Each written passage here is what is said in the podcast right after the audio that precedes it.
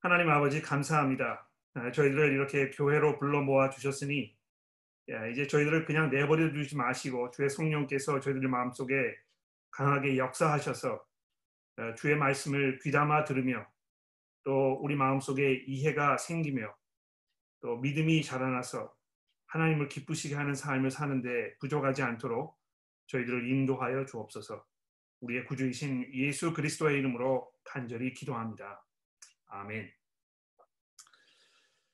어, 집들마다 식구들이 지켜야 할 규칙이 있습니다. 좀 엄격한 집안이면 아마 규칙의 수가 좀 많을 것이고 보다 자유분방한 집이면 그 반대일 것입니다. 제가 어렸을 때도 아버지께서 강조하셨던 어, 규칙들이 있었습니다.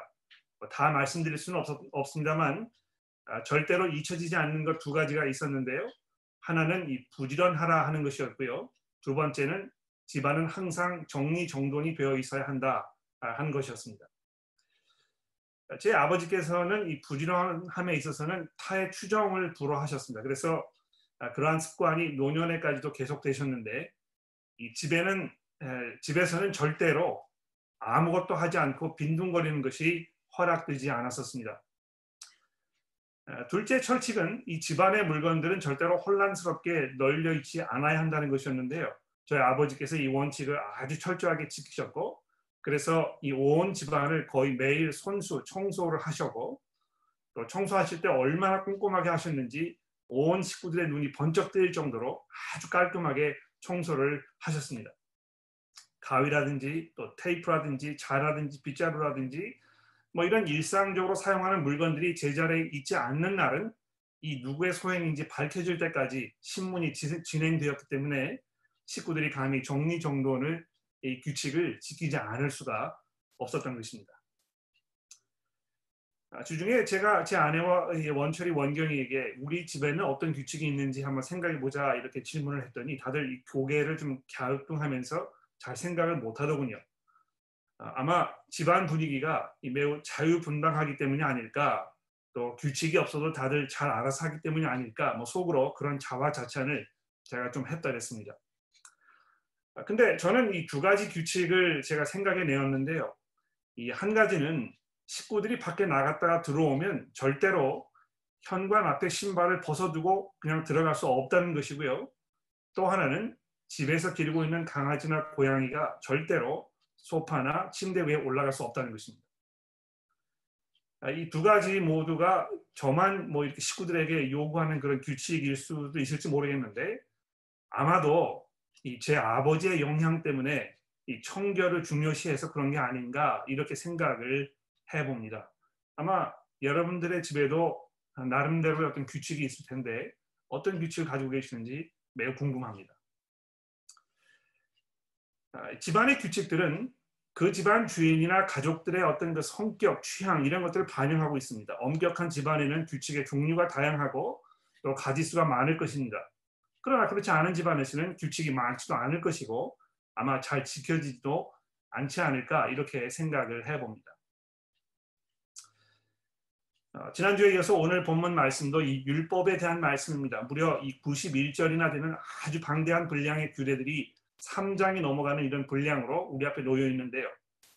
아, 이 본문은 사실 많은 분들이 가장 읽기 힘들어 하시고 또 우리 삶에 어떻게 적용되어야 할지 이게 무슨 연관이 있는지 판단하기 가장 난해한 부분으로 흔히 여겨지는 아, 그러한 그 말씀입니다. 아마 밤에 잠이 잘 오지 않을 때에 이 수면제 못지않은 그런 효과를 가지고 있는 아, 그런 그 본문 말씀이라고 생각하시는 분들도 아마 있을지 모르겠습니다. 아, 그러나 저는 이 주중에 오늘 본문 말씀을 공부하면서 마음속에 정말 많은 감격과 기쁨이 있었고요. 또 동시에 하나님 앞에 이 무릎을 꿇고 회개하지 않을 수 없는 아, 그런 시간들을 가졌습니다. 아, 제가 본문을 통해서 누린 아, 그런 은혜를 오늘 설교를 통해서 여러분들도 누리시기를 기도하는 마음으로 이제 이 본문을 잠시 주목해 보도록 하겠습니다. 주중에 많은 교우 여러분들께서 이미 그 개인 성경 읽기를 통해서 또 세워주기 그룹을 통해서 충분히 본문을 살펴볼 기회가 있으셨을 거라고 제가 짐작을 합니다만 그러지 못한 분들도 계실 것이고 또 이미 살펴보셨다고 해도 보다 더 깊은 이해가 필요한 것이기 때문에 아, 이 본문을 한눈에 볼 수 있도록 돕기 위해서 제가 화면에 보시는 대로 그 내용을 표로 요약을 해드려 보았습니다. 잠시 이 표를 바탕으로 본문을 들여다보도록 하죠. 이 본문에 등장하는 모든 율법들을 제가 일곱 가지 주제로 크게 묶어 보았습니다.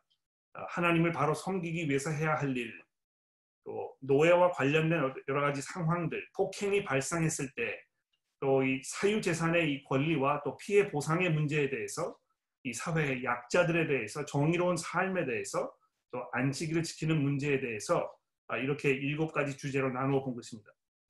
아, 이 표는 앞으로 여러분들이 성경을 읽으실 때 사용하실 수 있도록 아, 주보에 인쇄를 해드렸으니까 이 성경 갈피에 보관하고 계셨다가 앞으로 계속 사용하시기를 제가 권해드리고 싶습니다.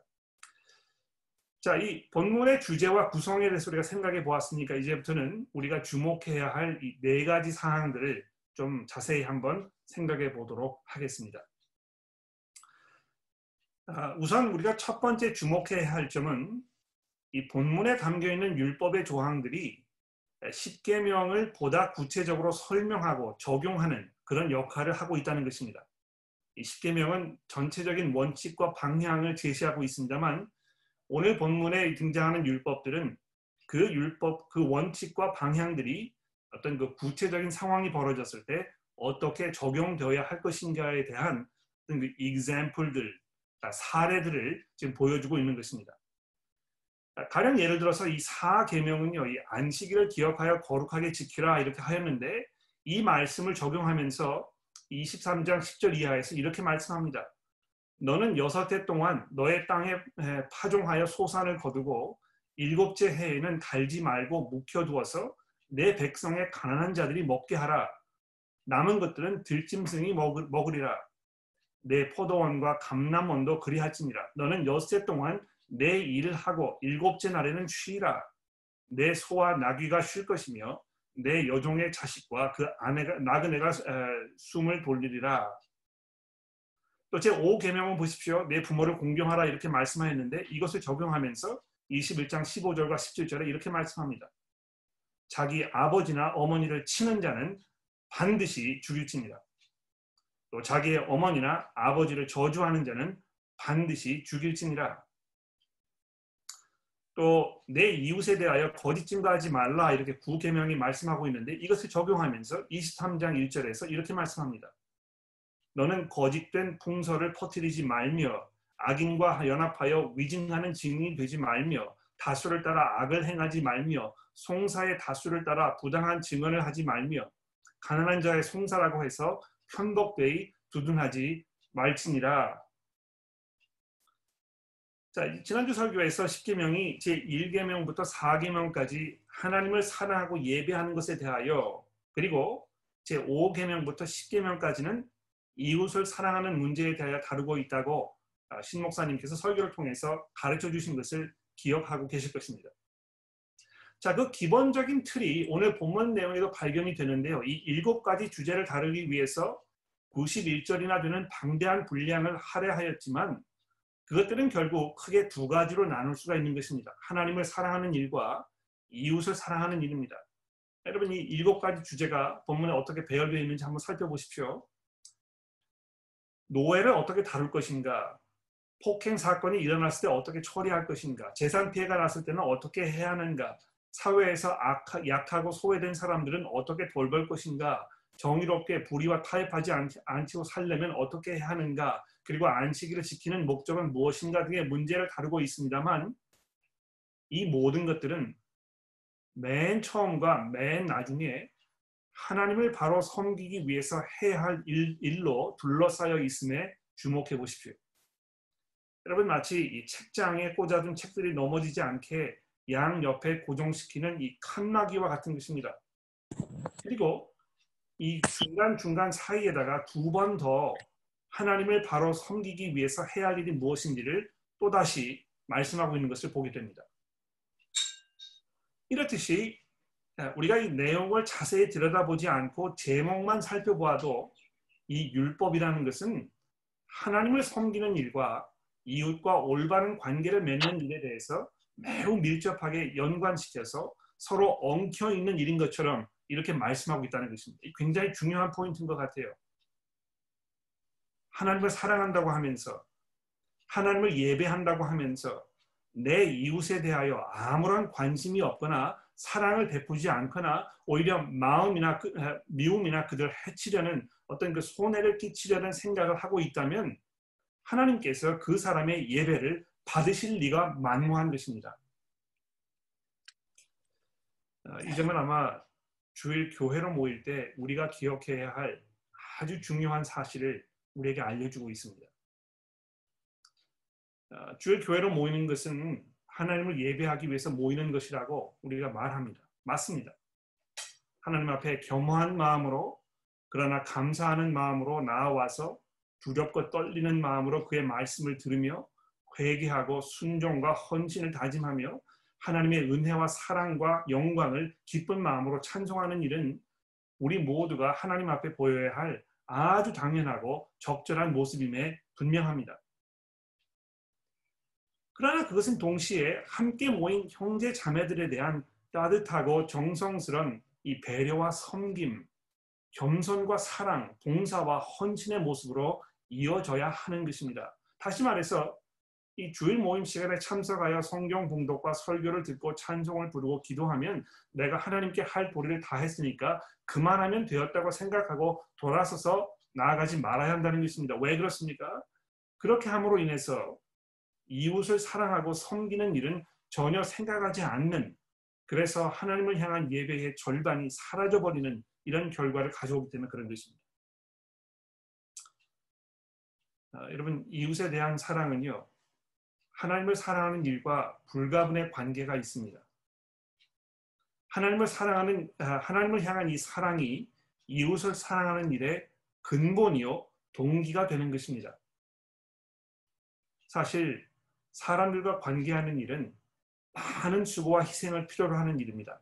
잘 모르는 사람과 대화를 하는 것이 우리 문화에 그렇게 익숙하지 않고 또 성격적으로도 내성적이기 때문에 그렇게 하는 것이 매우 부자연스럽게 느껴지시는 분들이 있다는 것을 우리가 잘 압니다. 그러나 이웃에 대한 배려는 특히 그리스도 안에서 한 가족이 된 형제 자매들을 내가 어떻게 해서든지 섬기려는 이런 모습은 하나님께서 기뻐 받으시는 산 제사요 참 예배입니다. 여러분 이 율법은 단순히 인륜적인 것, 즉 사람이 사람에게 해야 할 도리에 대하여만 말씀하지 않습니다.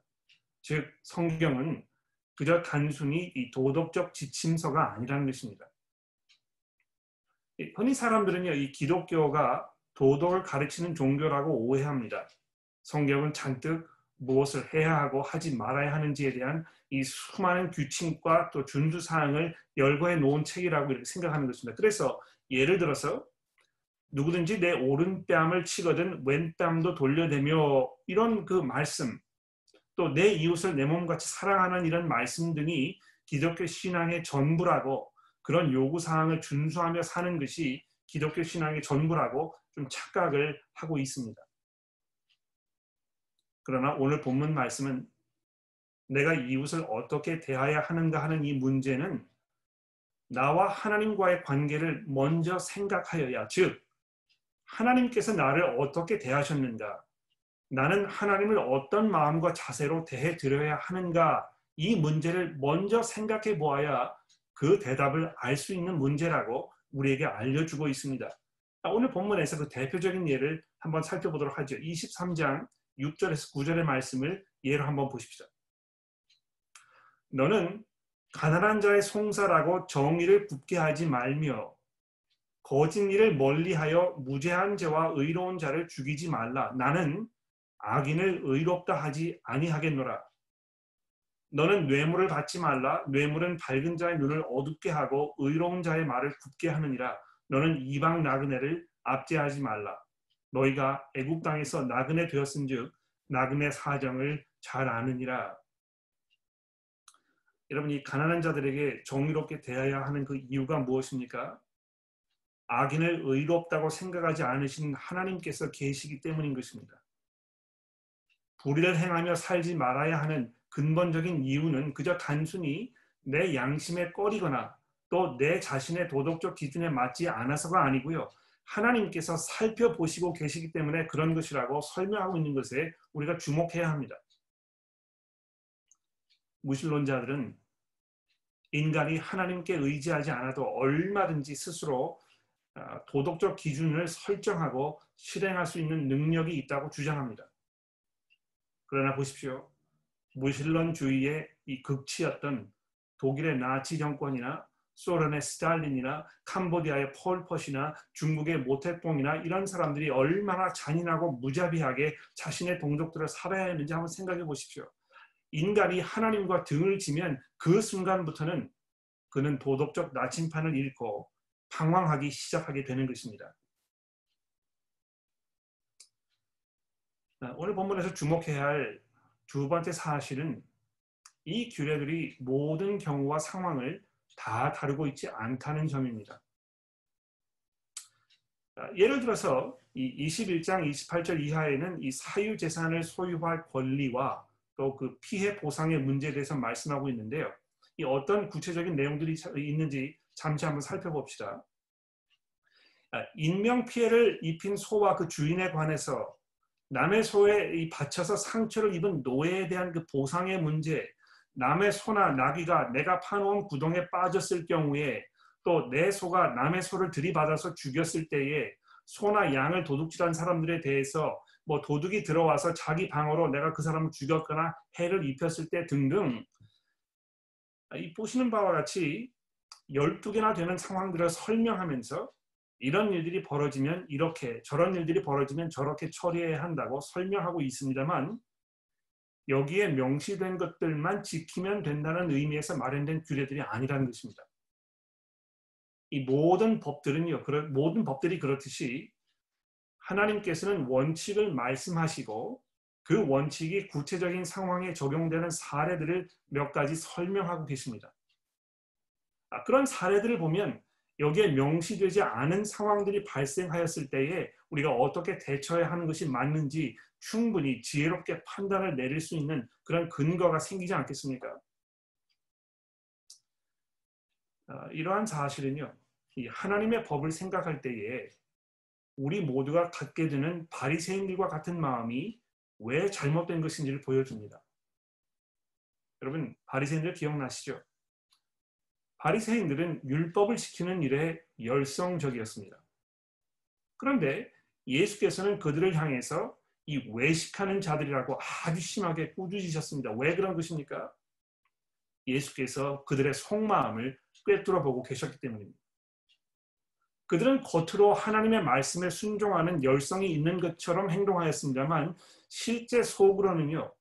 나에게 어느 정도까지가 하나님의 신기를 건드리지 않고 내가 하고 싶은 일을 할 수 있는가 있는 그 경계선인가 이것을 찾는데 혈안이 되어 있는 사람들이었던 것입니다. 어, 아마 이런 경우를 생각해 보시면 아마 이해가 되실 것 같아요. 아, 아직 결혼하지 않은 남녀가 연애를 하면서 어느 정도까지 육체적 접촉을 해도 되는가 이런 질문을 종종 하게 됩니다. 저도 뭐 그런 질문을 굉장히 많이 받는데 성경에서 어디까지 허락하는가 이런 걸 묻는 것입니다. 뭐 손을 잡는 정도, 오래 서로 포옹하는 것, 어떤 깊은 키스를 하는 것, 손으로 어디까지 터치를 해도 되는 것인지 뭐 이런 질문을 종종 받곤 하는데요. 그런 질문은 내가 어느 정도까지 내 성적 욕구를 선을 넘지 않으면서 만끽할 수 있는가? 즉 하나님께서 원하시는 거룩한 삶을 향한 열정보다는 내 욕구를 충족시키고 싶은 그 마음이 앞서기 때문에 던지는 질문입니다. 어, 율법은 모든 상황들에 대한 이 포괄적이고 전체적인 규칙들이 아니고 하나님의 마음을 드러내고 하나님께서 원하시는 바가 어떤 식으로 적용, 적용되어야 하는지를 몇 가지 예를 들면서 우리에게 설명해 주고 있습니다. 이 하나님의 뜻을 찾고 기뻐하시는 삶을 살기 원하는 이들에게 율법은요, 그 하나님을 묵상하고 하나님을 두려워하며 그 속에서 풍성한 삶을 누리는 지혜를 배워가게 됩니다. 아, 율법을 통해서 이런 원칙을 말씀하셨지. 그렇다면 그 원칙은 이런 상황 속에서 어떻게 적용되어야 하나님께서 기뻐하실까? 어떻게 하는 것이 참 지혜로운 결정일까라고 생각하면서 기도하면서 고민하는 가운데 이 삶은 점점 더 풍성해지고 나는 더더욱 지혜를 터득하게 되는 것입니다. 율법의 내용을 통해서 오늘 아침 봉독한 시편 1편의 말씀이 말씀하고 있는 그 복 있는 삶을 우리가 살게 되는 것입니다. 복 있는 사람은 악인들의 꾀를 따르지 아니하며 죄인들의 길에 서지 아니하며 오만한 자들의 자리에 앉지 아니하고 오직 여호와의 율법을 즐거워하여 그 율법을 쥐하로 묵상하는 자로다. 그는 시냇가에 심은 나무가 철을 따라 열매를 맺으며 그 잎사귀가 마르지 아니함 같으니 그가 하는 모든 일이 다 형통하리로다. 여러분 바로 이것이 하나님께서 율법을 주신 그 이유입니다. 그 속에서 마치 시냇가에 심은 나무가 아름답게 자라는 것과 같이 풍성한 열매가 있는 삶을 살 수 있도록 하나님께서 우리를 배려해 주기 위해서 이 율법을 주셨다는 것입니다. 세 번째로 주목할 것은요. 이 율법 속에서 찬란한 빛을 발하는 이 하나님의 성품입니다. 이 율법의 내용을 읽으면 읽을수록 마음속에 더 분명해지는 사실은 하나님께서 얼마나 정의로우시고 공평하시며 자비로우신 분이신가 하는 점입니다. 특히 오늘 본문에서 하나님께서 몇 번이나 율법 속에 약한 자들을 배려하라고 이렇게 가르치고 계시는지 살펴보십시오. 아, 까 살펴보았던 표로 다시 돌아가 보시면 21장에서 하나님은 노예와 나그네 또 과부와 고아와 관련된 상황들을 말씀하고 계십니다. 이 화면에 제가 초록색으로 표시를 해드린 부분이 있는데 거기 보시다시피 그 어떤 주제보다도 여러 번 반복적으로 하나님께서는 이 약자들에 대해서 많은 관심과 사랑을 보여주고 계시는 것을 우리가 보게 되는 것입니다. 특히 여러분 이 22장 21절 이하의 말씀을 읽어봅시다. 너는 이방 나그네를 압제하지 말며 그들을 학대하지 말라.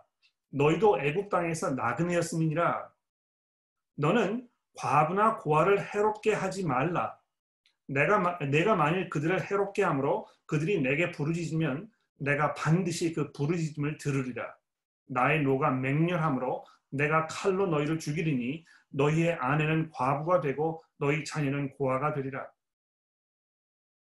내가 만일 너와 함께한 내 백성 중에서 가난한 자에게 돈을 구워 주면 너는 그에게 채권자 같이 하지 말며 이자를 받지 말 것이며 내가 만일 이웃의 옷을 전당 잡거든 해가 지기 전에 그에게 돌려보내라. 그것이 유일한 옷이라. 그것이 그의 알몸을 가릴 옷인즉 그가 무엇을 입고 자겠느냐?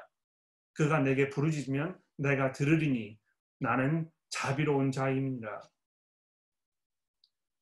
여러분이 얼마나 인자하시고 정의로우신 하나님이십니까? 우리의 하나님이 이런 분이라는 것이 얼마나 다행이고 감사한 일입니까? 고통 중에 신음하는 자들의 억울함을 들으시며 억압하고 악을 행하는 자들을 반드시 그 값을 치르도록 하시는 그 하나님께서 우리의 하나님이시라는 이 사실 속에서 우리는 말할 수 없는 위로와 평안을 얻게 되는 것입니다.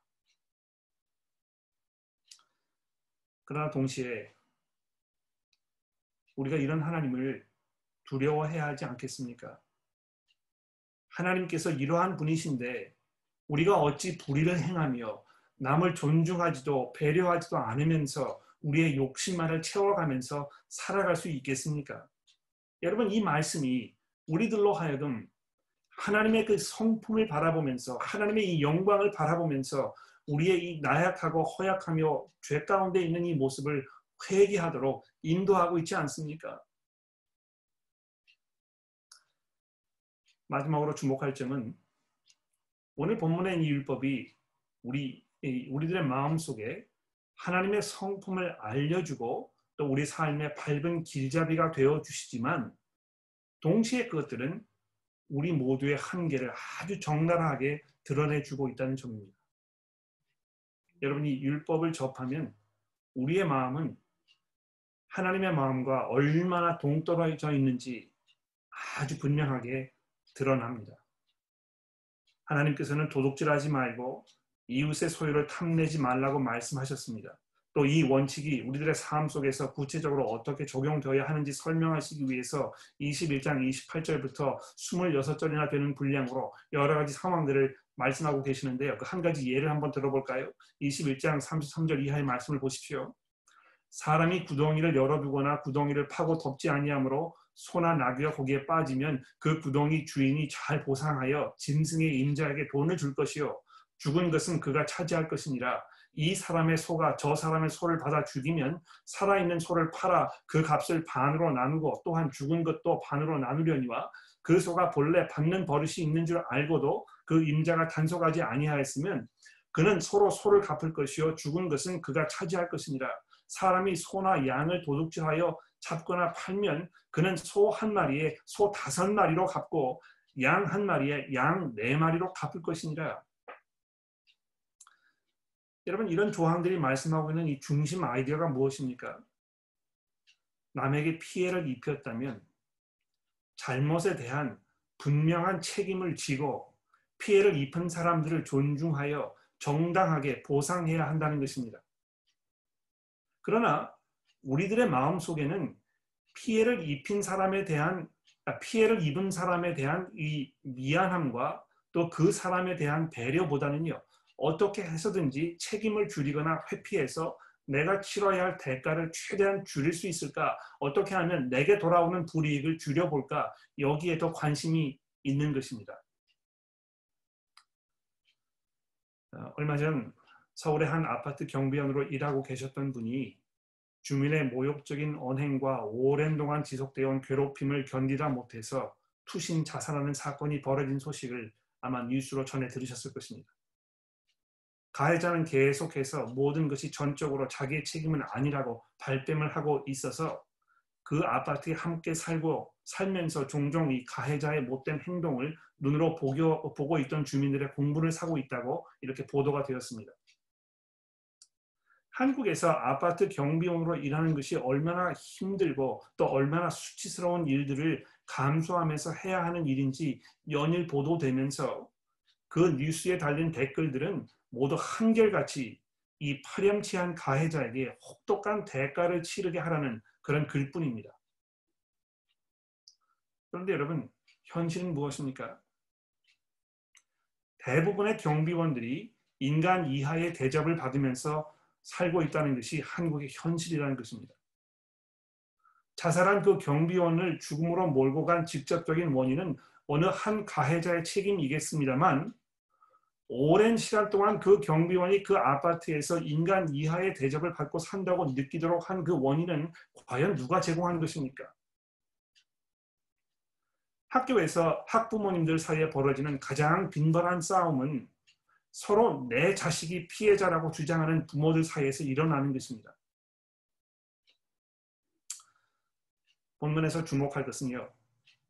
이스라엘 백성들이 죄악된 본성을 가지고 있기 때문에 하나님에 대하여 그리고 이웃에 대하여 하지 말아야 할 일들을 저지를 것이라는 전제하에 이 율법이 주어졌다는 것입니다.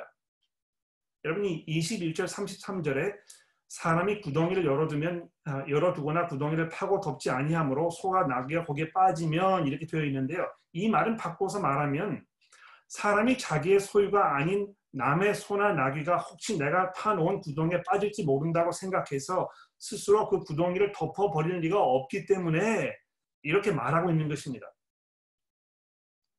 성경은 우리 죄악된 인간들이 철저하게 오직 자기 중심적으로 생각하고 행동할 것을 알고 있었기 때문에 아무런 제재도 없이 우리 본성을 따라 살도록 방치되지 않도록 하는 일종의 이 억제 장치의 역할을 하고 있는 것입니다. 아, 고삐 불린 망아지라는 말이 있는데요. 우리 인간들은 그냥 내버려 두면 그야말로 천방지축으로 날뛰는 망아지와 같아서 그것을 억제하는 고삐가 있어야 하고 그 역할을 율법이 담당하고 있다는 것입니다. 1950년에 어, 영국의 작가 윌리엄 골딩이라는 사람이 쓴 이 파리 대왕이라는 그 Lord of Flies라는 그 소설이 있습니다. 이 무인도에 불식한 소년, 불시착한 소년들이 외부와 차단된 채 자신들 스스로 결정권을 손에 쥐자 벌어지는 이 끔찍한 상황을 보여주면서 우리 모든 인간들 안에 내재하고 있는 이 반사회적 광기를 아주 적나라하게 드러내 주었습니다. 여러분 그 소설 속에 그려진 인간의 모습이 우리 모두 안에 존재하고 있다고 성경이 말씀하고 있는 것입니다. 율법은 이 타락한 인간이 이 타락한 세상에서 죄악된 모습을 안고 사는 동안 취할 수 있는 최상의 선택에 대해서 말씀하고 있습니다.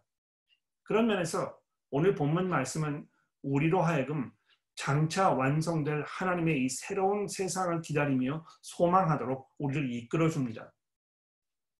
율법을 따라 사는 것이 죄악된 인간이 할 수 있는 최상의 선택입니다만 이 복음은 예수 그리스도의 복음은 우리에게 더 이상 죄에 물들지 않고 죄의 영향력 아래서 허덕이지 않고 살게 될 그리스도의 이 예수의 영원하고 완전한 나라를 약속하고 있습니다. 베드로우서 3장 13절 14절의 말씀을 읽으면서 오늘 설교를 마치도록 합니다. 우리는 그의 약속대로 의가 있는 곳인 새 하늘과 새 땅을 바라보도다. 그러므로 사랑하는 자들아 너희가 이것을 바라보나니 주 앞에서 점도 없고 흠도 없이 평강 가운데 나타나기를 힘쓰라. 함께 기도하겠습니다. 하나님 아버지 저희들을 그냥 내버려 두지 아니하시고 우리들의 죄악된 모습을 하나님께서 불쌍히 여기셔서 저희들에게 가야 할 길을 보여주시며 또 인도하여 주시기 위해서 하나님의 거룩한 법을 주신 것을 기억합니다. 하나님, 율법에서 말씀하고 있는 이 삶의 모습들이 우리 인간의 폐역한 모습을 얼마나 적나라하게 드러내주고 있는지 우리가 다시 한번 생각해 보게 됩니다. 하나님이여 저들의 마음 가운데 영원하신 하나님의 나라를 우리가 간절히 소망합니다. 더 이상 누구를 정죄하지 않아도 누구에게 배상을 요구하지 않아도 되는 내가 남을 미워하거나 상처를 입히지 않아도 되는 또 그렇게 할 수 없는 완전하고 영원하신 예수 그리스도의 그 나라를 우리가 기대합니다. 하나님이여 저희를 도와주셔서 우리가 그 날을 소망하며 우리의 삶을 살게 하시고 저희들의 삶 속에 있는 저희들의 나약한 모습을 주의 말씀으로 다스려 주시며 인도하여 주옵소서. 그래서 저희들의 삶을 통하여 예수 그리스도의 영광이 온전히 드러나며 우리의 모습을 보는 주변의 모든 사람들이 얼마나 그리스도인으로 사는 것이 놀랍고 아름다우며 영광스러운 일인지 보며 하나님을 찬송하게 되기를 예수 그리스도의 이름으로 간절히 기도합니다. 아멘.